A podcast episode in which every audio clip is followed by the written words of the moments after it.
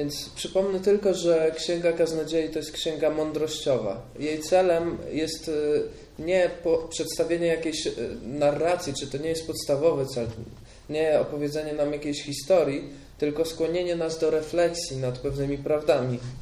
I chociaż to jest księga, która jest osadzona w danym miejscu i czasie, to jak wszystkie księgi biblijne tak naprawdę przekazuje prawdy uniwersalne.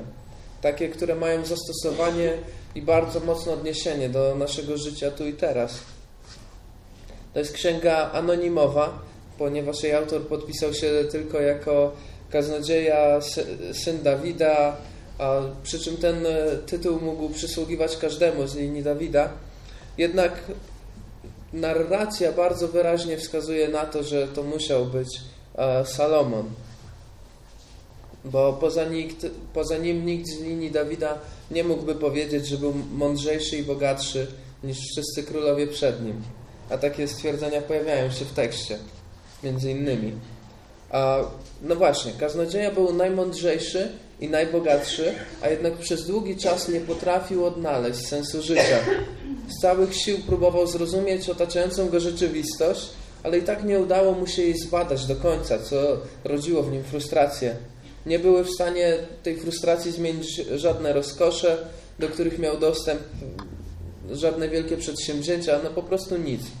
I kaznodzieja wyciągnął wnioski z tego okresu swojego życia i pod natchnieniem Ducha Świętego, jak wierzymy, dzieli się z nami nimi w tej, w tej księdze, tymi wnioskami. Niektórzy mówią, że ta księga opisuje życie człowieka bez Boga, że kaznodzieja wciela się w niej w rolę kogoś, kto nie zna Boga i opisuje życie ludzkie z tej perspektywy. Ale Bóg jest obecny w tej księdze. Dla niego jest to, dla kaznodziei jest oczywiste, że Bóg istnieje i że ma aktywny wpływ na ten świat. I że to przed Bogiem człowiek ponosi odpowiedzialność za swoje życie. Więc kluczem do zrozumienia tej księgi nie jest takie założenie, że ona opisuje życie po prostu bez Boga, czy świat bez Boga, a raczej to, że opisuje po prostu życie w upadłym świecie. W świecie, który Bóg stworzył, nad którym Bóg czuwa, ale który jest zepsuty i niedoskonały z powodu naszego grzechu. W świecie, który sam w sobie nigdy nie spełni naszych oczekiwań. Nie ma takiej mocy, bo jest niedoskonały, niepełny. W świecie, który nigdy nie da nam prawdziwego i trwałego szczęścia ani satysfakcji. W świecie, w którym nie znajdziemy sensu życia. To wszystko jest niemożliwe do osiągnięcia bez Boga. Ale Bóg jest obecny i może uzupełnić nasze braki. I to możemy bardzo wyraźnie zauważyć w Księdze Kaznodziei. Ona, ona obrazu, obrazuje pewne napięcie. Napięcie, które możemy przedstawić w taki sposób. Z jednej strony żyjemy w świecie, który jest upadły i zepsuty, a z drugiej strony jest to świat kontrolowany przez dobrego, doskonałego Boga. Trudno będzie nam mądrze żyć w tym świecie, jeżeli pominiemy jedno z tych założeń. Jeżeli wmówisz sobie, że ten świat nie jest upadły, że jest doskonały, że on może ci dać pełnię szczęścia, no to bardzo boleśnie zderzysz się z rzeczywistością. A jeżeli to nigdy do ciebie nie dotrze, że tak nie jest, to jest duża szansa, że zmarnujesz swoje życie w głupi sposób. A jeżeli uznasz, że ten świat rzeczywiście jest upadły, ale nie ma nad nim nikogo, kto by nad nim czuwał, przed kim byśmy byli odpowiedzialni e, za to, jak w tym świecie żyjemy, to tym bardziej zrujnujesz to życie. To będziesz żyć tak, jak będzie Ci się podobało, tak, jak będzie Ci podpowiadać Twoje serce, a Twoje serce jest zepsute, jest grzeszne.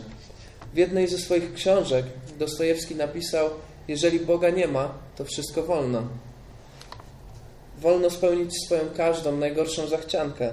Wolno popełnić dowolne przestępstwo, byle uniknąć konsekwencji bycia złapanym.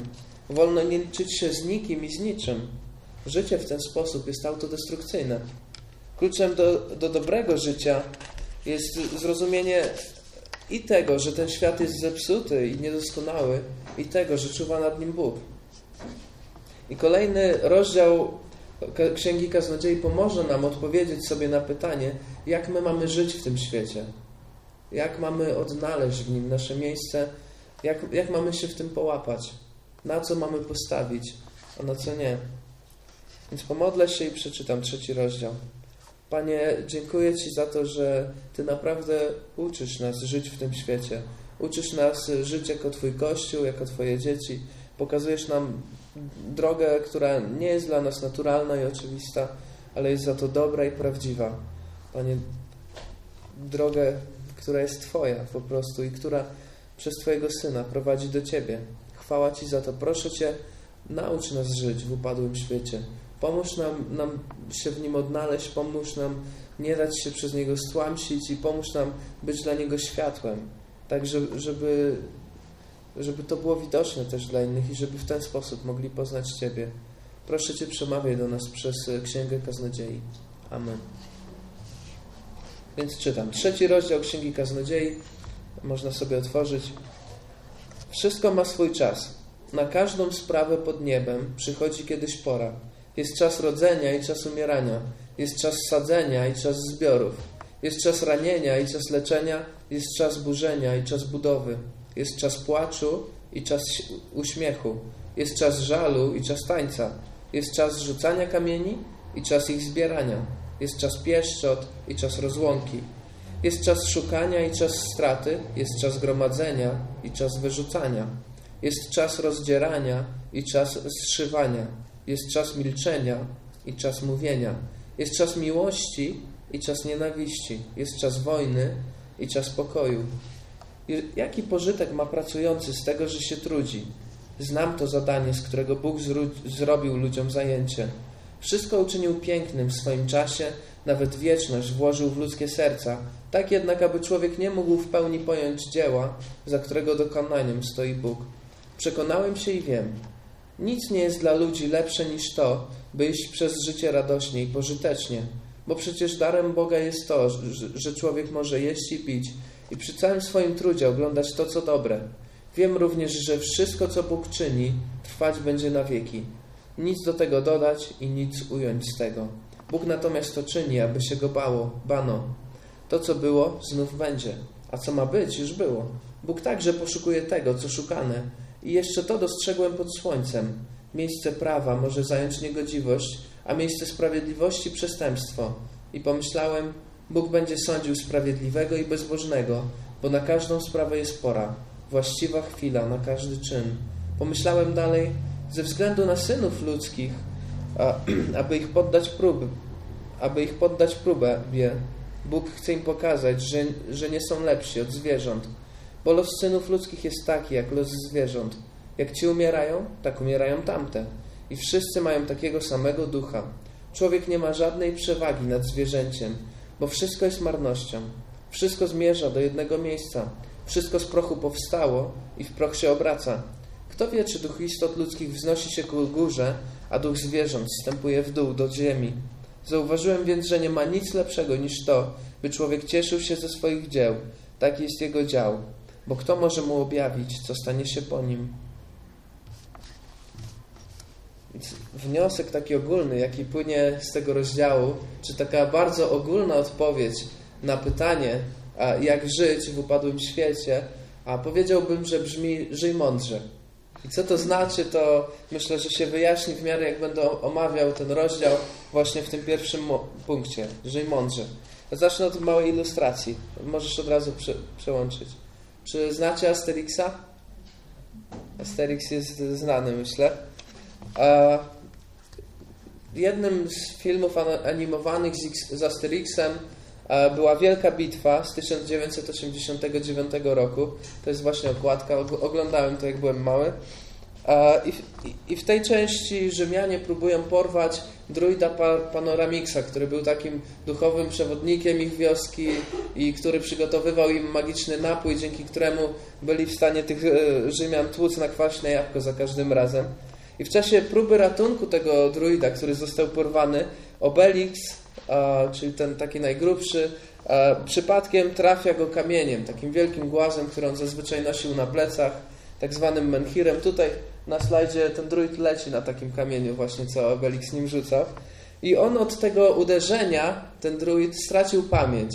Stracił pamięć, trochę oszalał, jakby zrobił się problem. I i w, w, do tej wioski, w której ten druid oszalał i, i nie miał pamięci, nie był w stanie już jej prowadzić, e, przybył w tym czasie oszust. Oszust, który podaje, podał się, podawał się za wróżbitę e, i którego wszyscy bardzo ciepło przyjęli, poza Asterixem, głównym bohaterem, który był wobec niego e, sceptyczny. I jedna rzecz taka charakterystyczna dotycząca Galów e, z, te, e, z Asterixa jest taka, że oni zawsze panikowali, kiedy zbliżała się burza, czy kiedy nad, nadciągała burza. Bali się, że niebo spada im na głowy, biegali po całej wiosce, zatrzaskiwali wszystkie drzwi, gasili światła, po prostu koniec świata to był za każdym razem. No i kiedy ten wróżbita był u nich, akurat rozpętała się burza. No i oni znowu zaczęli panikować i w tym momencie wróżbita przepowiedział im, że po burzy nastanie słońce. Rzeczywiście tak się stało. E, burza się skończyła, a wróżbita zdobył niesamowitą wiarygodność w ich oczach, bo udało mu się przepowiedzieć przyszłość. Asterix oczywiście wyszedł na niedowiarka, na sceptyka, na kogoś, kto jest niegościnny. Tylko pytanie, skąd wróżbita wiedział, że po burzy nadejdzie słońce? Zawsze tak jest.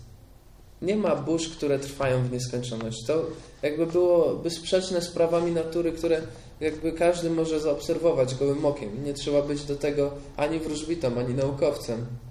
Tak? Po burzy zawsze przychodzi, przychodzi słońce. Tak jest urządzony ten świat. Do podobnej prawdy odnosi się kaznodzieja, a na początku trzeciego rozdziału, kiedy mówi, że jest czas na różne rzeczy. Czas rodzenia, czas umierania, czas sadzenia i czas zbiorów. Tak samo jak jest czas burzy i słońca, tak jest właśnie czas na różne rzeczy. Możemy... E, chyba się schowa, tak jest. Żeby, żeby nie rozpraszał. Więc ludzkie, jakby z tej prawdy, do której odnosi się kaznodzieja, dowiadujemy się, że ludzkie życie nie jest jednostajne. Ono nie jest zawsze takie samo. Nie jest zawsze na przykład czas rodzenia, czy zawsze czas śpiewu, czy czegokolwiek innego. Są różne momenty w życiu człowieka, które się zmieniają, czasami powtarzają, raz są takie, raz inne. Ono się składa z różnych etapów one, i czasami one są cykliczne, w życiu jednego człowieka, a czasami nie, ale z perspektywy pokoleń tak naprawdę wszystkie się powtarzają. Kaznodzieja mówił, nie ma nic nowego pod słońcem. Wszystko, co było, znów będzie. To cały czas wraca. Po narodzinach przychodzi śmierć, po smutku przychodzi radość, po radości przychodzi smutek, po włożonej w coś pracy pojawiają się tego efekty. Teraz doświadczasz jednego, a potem przyjdzie drugie. Jest ci źle, przyjdzie czas, że będzie lepiej. Jest ci dobrze, przyjdzie czas, że będzie gorzej. Tak po prostu jest skonstruowany y, ten świat. Teraz stawiasz pierwszy krok na jakiejś drodze i może nie widać jeszcze końca tej drogi, ale jeśli wytrwasz, to przyjdzie czas, że, postawisz ostatni krok i skończysz to, co zacząłeś, cokolwiek to będzie. A wtedy może pomyślisz, że pora zrobić coś nowego i znowu będziesz na początku drogi to cały czas krąży. I nie masz na to krążenie większego wpływu. Nie jesteś w, w stanie sprawić, że w Twoim życiu zawsze będzie czas radości i czerpania korzyści z tego, co kiedyś zrobiłeś, a czas wysiłku albo smutku już nigdy, już nigdy nie nadejdzie. Jakby takie rzeczy są ponad Twoimi możliwościami. Nie jesteś w stanie osiągnąć takiej, powiedzmy, satysfakcjonującej jednostajności czy stałości. Nie, nie może być zawsze tak samo i zawsze tak samo dobrze. Jakby to, to się zmienia. Ty nie jesteś ponad swoim życiem, ale Bóg jest.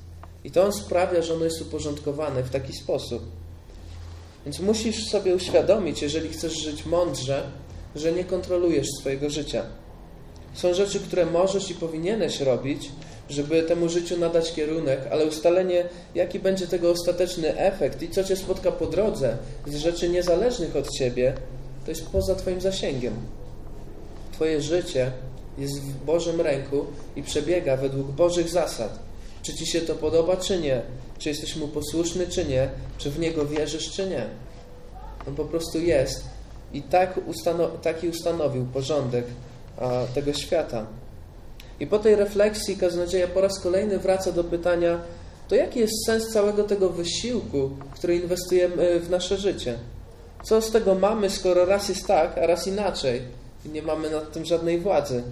Staramy się jakoś odnaleźć w tym upadłym świecie, w którym jesteśmy, próbujemy uporządkować nasze życie i dojść do momentu, w którym wszystko jest super i tak jakbyśmy chcieli, a tu taki numer. Teraz jest tak, ale potem będzie inaczej. Nie, nie osiągniemy satysfakcjonującej stałości. No to po co Bóg nam powierzył cały ten trud?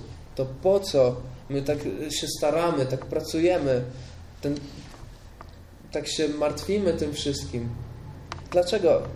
Dlaczego tak jest? Kaznodzieja pyta, zastanawia się i tutaj jakby od, te, od tego pytania przechodzi do, do refleksji nad rolą Boga w upadłym świecie. Bo jakby właśnie to nie brzmiało, o czym mówiłem już wcześniej, to Bóg kontroluje upadły świat. Ten świat jest zły i zepsuty. Jego mieszkańcy trwają w buncie przeciwko Bogu, ale nie są w stanie wyzwolić się z Jego władzy. On jest Panem fizyki, chemii i biologii, On jest Panem czasu i ruchu planet, On jest Panem historii i zachodzących na świecie procesów społecznych, On jest Panem każdego ludzkiego życia. I jeśli to życie nie jest Mu w pełni oddane, to tylko dlatego, że On na to pozwolił. Kaznodzieja dostrzega, że to Bóg tak urządził ten świat, żeby nasze życie na tym świecie nie było jednostajne, ale składało się z tych różnych cykli i etapów. I chociaż to, jak Bóg uporządkował upadły świat, rodzi pytanie o zasadność naszych wysiłków, i chociaż nawet nie jesteśmy w stanie do końca pojąć tego, jak to jest urządzone, to jednak możemy razem z kaznodzieją zachwycić się tego pięknem. To Bóg w swojej mądrości sprawił, że wszystko ma swój czas i, i, i porządek. To On zapla, zapano, zaplanował, czym i w jaki sposób będą zajmować się ludzie. To, że musimy jeść i pić, to, że zasiane ziarno kiełkuje i wydaje plony, to, że potrzebujemy słońca do życia i to, że to słońce rzeczywiście ogrzewa ziemię, to i wszystko inne, cały porządek istnienia jest od Niego. I kaznodzieja nazywa to pięknym i ma rację. Jednak pamięta przy tym, że gdybyśmy mieli na tym skończyć, spojrzeć na świat i powiedzieć, no pięknie to wszystko Bóg urządził, ale teraz już Go nie potrzebujemy, to nasze życie nie miałoby najmniejszego sensu. Na pewno nie moglibyśmy tego życia nazwać dobrym, ani całkowicie satysfakcjonującym. I pośród wielu rzeczy, które Bóg tutaj ustanowił, kaznodzieja zwraca uwagę na jedną niesamowitą kwestię. To jest jedenasty werset. Wszystko uczynił pięknym w swoim czasie, nawet wieczność włożył w ludzkie serca. Tak jednak, aby człowiek nie mógł w pełni pojąć dzieła, za którego dokonaniem stoi Bóg. Bóg włożył wieczność w ludzkie serca. Co to znaczy? To powiedziałbym, że to znaczy, że człowiek jest istotą wieczną i instynktownie zdaje sobie z tego sprawę. Zobaczcie, jak wiele różnych religii jest na świecie. Każda z tych religii stara się w jakiś sposób odpowiedzieć na pytanie, co dzieje się z człowiekiem po śmierci. Ale skąd wzięło się to pytanie? Dlaczego tak bardzo pragniemy uzyskać na nie odpowiedź? Jak w ogóle wpadliśmy na to, że człowiek, który umarł na naszych oczach, którego ciało leży przed nami, że on wciąż może w jakiś sposób istnieć? Dlaczego to pytanie jest uniwersalne dla wszystkich narodów i kultur na świecie, dla wszystkich religii? Skąd, skąd, skąd to się wzięło? No, jestem przekonany, że wzięło się z tego, że Bóg włożył wieczność w nasze serca. Kiedy myślę o ludziach, którzy odrzucają tą prawdę, o takich może świadomych ateistach, to zauważcie, że na ogół to są bardzo inteligentni ludzie. A wiecie dlaczego? Bo przekonanie samego siebie, że jest się przypadkowym zlepkiem atomów, na którego po śmierci nic już nie czeka, wymaga olbrzymiego wysiłku intelektualnego. To naprawdę nie jest proste. Ateista musi wyrzucić z siebie informację, którą Bóg zapisał w jego sercu. On musi siłą intelektu zdominować swoje sumienie. I to naprawdę nie jest łatwe. To, to jest do pewnego stopnia wykonalne, ale jest bardzo trudne. Nasze serca informują nas jednak o czymś zupełnie przeciwnym. Jesteś istotą wieczną. Twoje istnienie nie kończy się na tu i teraz. Jest ktoś, kto Cię stworzył. Jest ktoś, kto nadaje sens Twojemu istnieniu. Jest ktoś, kto gwarantuje, że po śmierci czeka Cię coś jeszcze. Jest ktoś, przed kim poniesiesz odpowiedzialność za to, co zrobiłeś ze swoim życiem.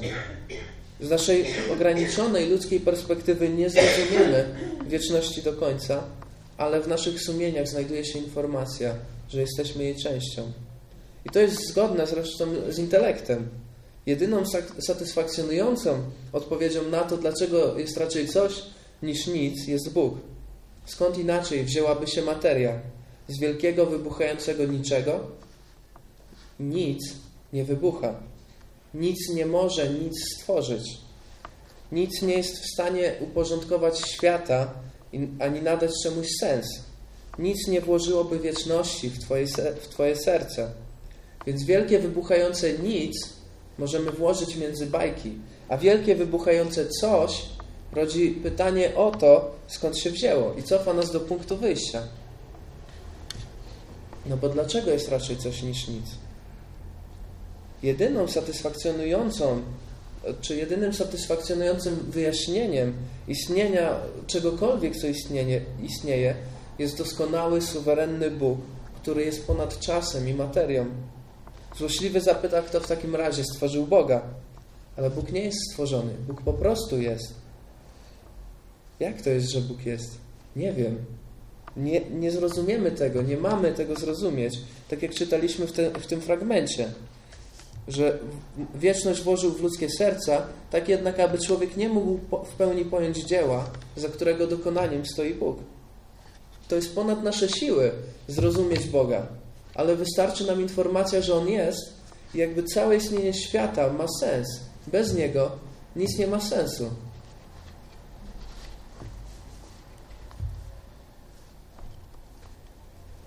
No to co w takim razie mamy zrobić? Jak mamy żyć mądrze w upadłym świecie?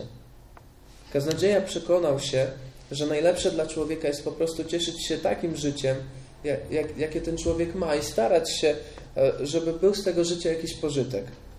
Nie gonić ciągle za czymś, czego nie mamy, nie szukać radości za kolejnym zakrętem, nie marnować tego życia na głupotę albo popełnianie zła, ale po prostu jak najlepiej korzystać z tych Bożych darów, które otrzymaliśmy dbać o swoją rodzinę, solidnie wykonywać swoją pracę, mądrze spędzać swój wolny czas i tak dalej, i tak dalej. Po prostu cieszyć się ze zwykłego, codziennego życia z Bogiem, korzystając z tego, co nam daje i korzystając z tego dobrze, pożytecznie, tak żeby się nie marnowało.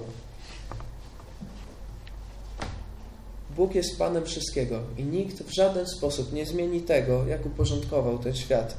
I to ma nas nauczyć, jak pisze kaznodzieja, bojaźni Bożej. Nie jesteśmy mu równi. Nie jesteśmy w stanie mu się postawić. Nawet nie jesteśmy w stanie go zrozumieć. Wiemy o nim tyle, ile on nam sam powiedział o sobie. To ktoś większego formatu niż wszyscy władcy w historii tego świata razem wzięci. Jeśli go nie szanujesz, to nie jesteś odważny, tylko szalony. On będzie sądził upadły świat, a razem z tym światem będzie sądził ciebie. I pozornie w tym świecie nie ma sprawiedliwości. Ktoś może bez powodu cię skrzywdzić, a potem przeżyje całe swoje życie, mając wszystkiego pod dostatkiem. Ale ostatecznie ta osoba stanie przed Bogiem i odpowie za wszystko, co zrobiła. To samo czeka ciebie. Tak jak jest czas na rodzenie dzieci i umieranie, na radość i smutek, na burzenie i budowanie, tak jest czas na życie w upadłym świecie, ale przyjdzie też czas na sąd Boży i na to, co, co stanie się po tym sądzie. Jeżeli nie chcesz zmarnować swojego życia, to pamiętaj o tym. Wszyscy poumieramy, tak samo jak zwierzęta. To, co dokładnie dzieje się z człowiekiem i zwierzęciem w chwili śmierci, jak tutaj kaznodzieja zauważył, jest dla nas niemożliwe do zbadania ani zaobserwowania poza Pismem Świętym. Ale jest faktem, że gdzieś tam po śmierci spotkasz się z Bogiem. Pomyśl o tym. Pamiętaj o tym. Nie wiesz i nie masz decydującego wpływu na to, co tutaj po tobie zostanie, ale wiesz, co stanie się z tobą, kiedy odejdziesz. Ustanowiono człowiekowi raz umrzeć, a potem sąd. Więc skup się na tym, żeby dobrze korzystać z życia, które dostałeś od Boga. Polegaj na Nim, a nie na swoich możliwościach. Bądź wdzięczny za wszystko, co masz i mądrze z tego korzystaj, pamiętając, że zostaniesz z tego rozliczony. Ta świadomość pomoże Ci mądrze żyć w upadłym świecie. Taki wniosek płynie z trzeciego rozdziału Księgi Kaznodziei. Więc to, to była pierwsza rzecz odnośnie życia w, upad w upadłym świecie. Żyj mądrze. Druga rzecz, skoncentruj Twoje życie na Chrystusie. I tutaj miał być rozdział czwarty, ale jeszcze długo byśmy stąd nie wyszli, gdybym się za niego wziął. Zamiast tego chcę powiedzieć coś, co i tak bardzo chciałem powiedzieć w kontekście tej księgi. Chciałem pokazać, czego właściwie ta księga uczy nas o Chrystusie i o Ewangelii.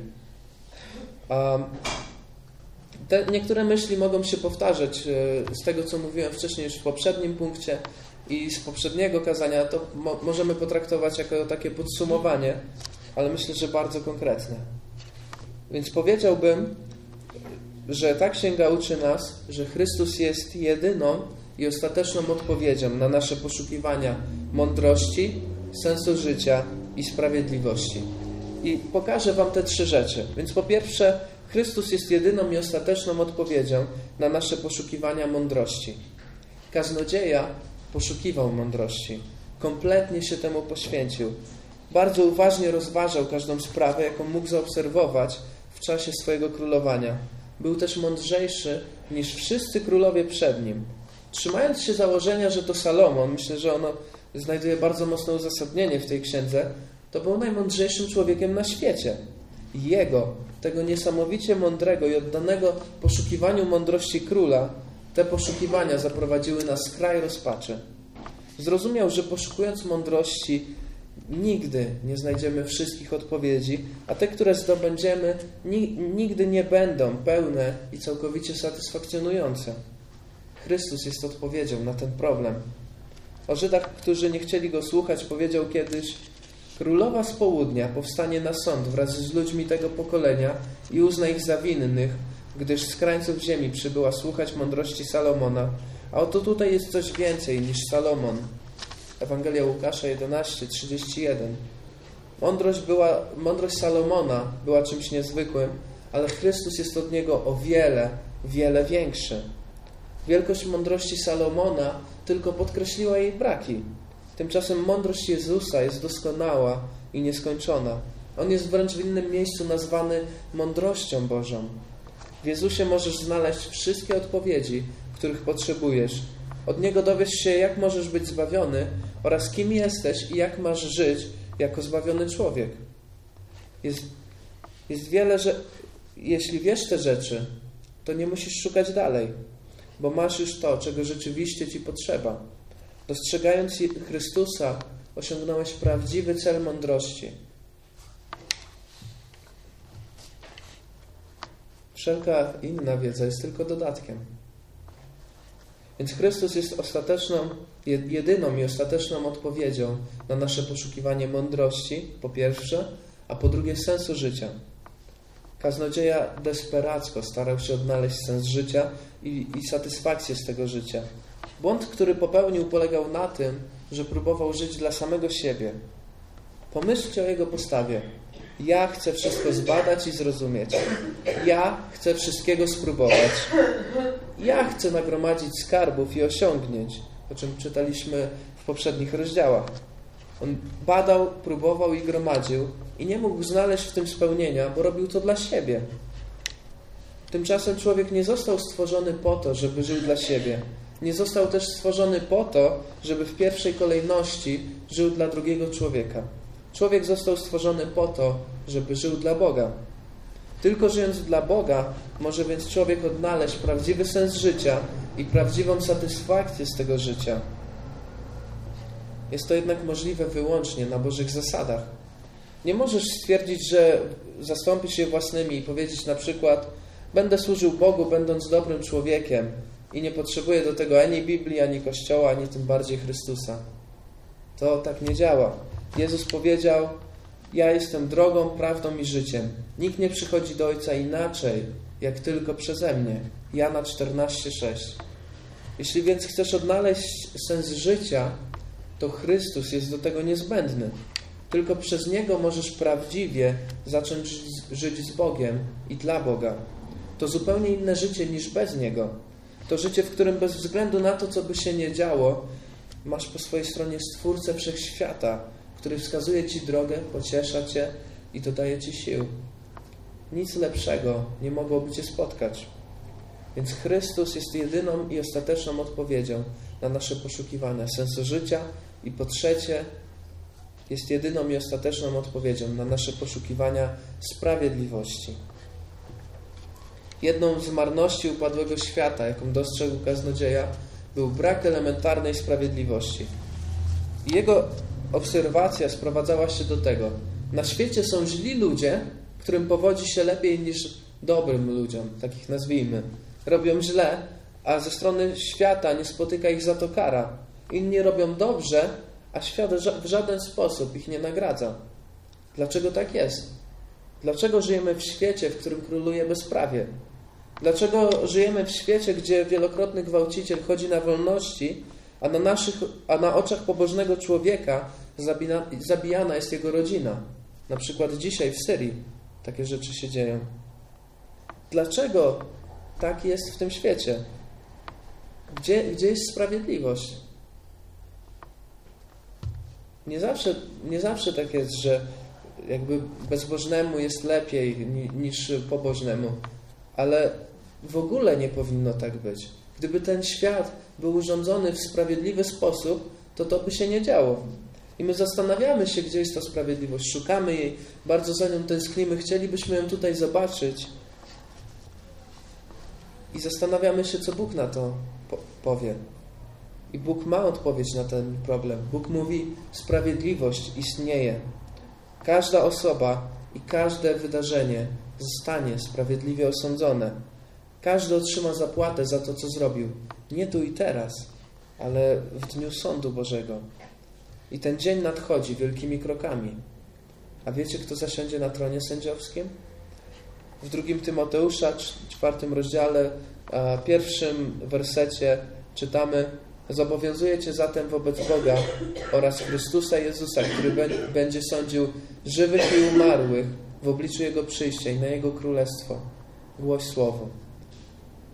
Oraz Chrystusa Jezusa, który będzie sądził żywych i umarłych. Sąd nadchodzi. Sędzia jest już wybrany. Sprawiedliwość nadejdzie. Nie martw się więc tym, że na tym świecie króluje niesprawiedliwość, bo przyjdzie dzień, że sprawiedliwość zatriumfuje nad wszystkim, co kiedykolwiek miało miejsce. Jest w tym tylko jeden problem i kaznodzieja go zauważył e, w siódmym rozdziale, dwudziestym wersecie swojej księgi.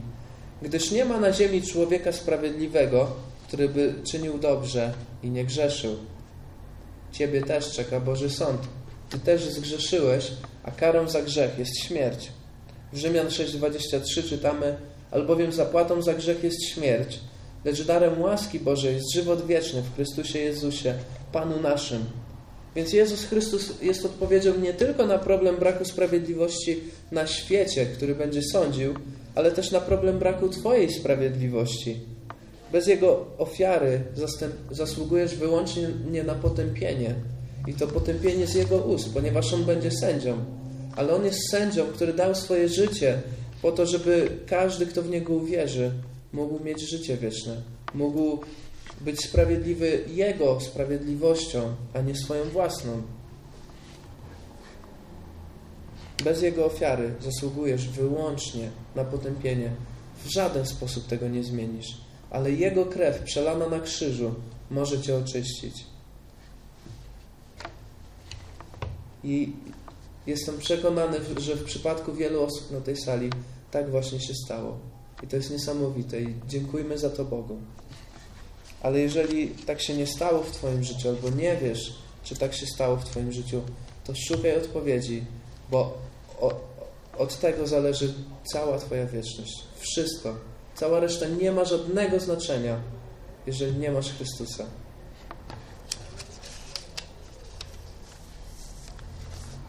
Jeszcze jeden fragment przeczytam. W jaki sposób można zostać oczyszczonym przez Chrystusa? Teraz natomiast, niezależnie od prawa, objawiła się sprawiedliwość Boża, poświadczona przez prawo i proroków. Jest to sprawiedliwość Boża oparta na zawierzeniu Jezusowi Chrystusowi i dostępna dla wszystkich, którzy wierzą. Nie ma przy tym wyjątków. Wszyscy zgrzeszyli i są pozbawieni Bożej chwały.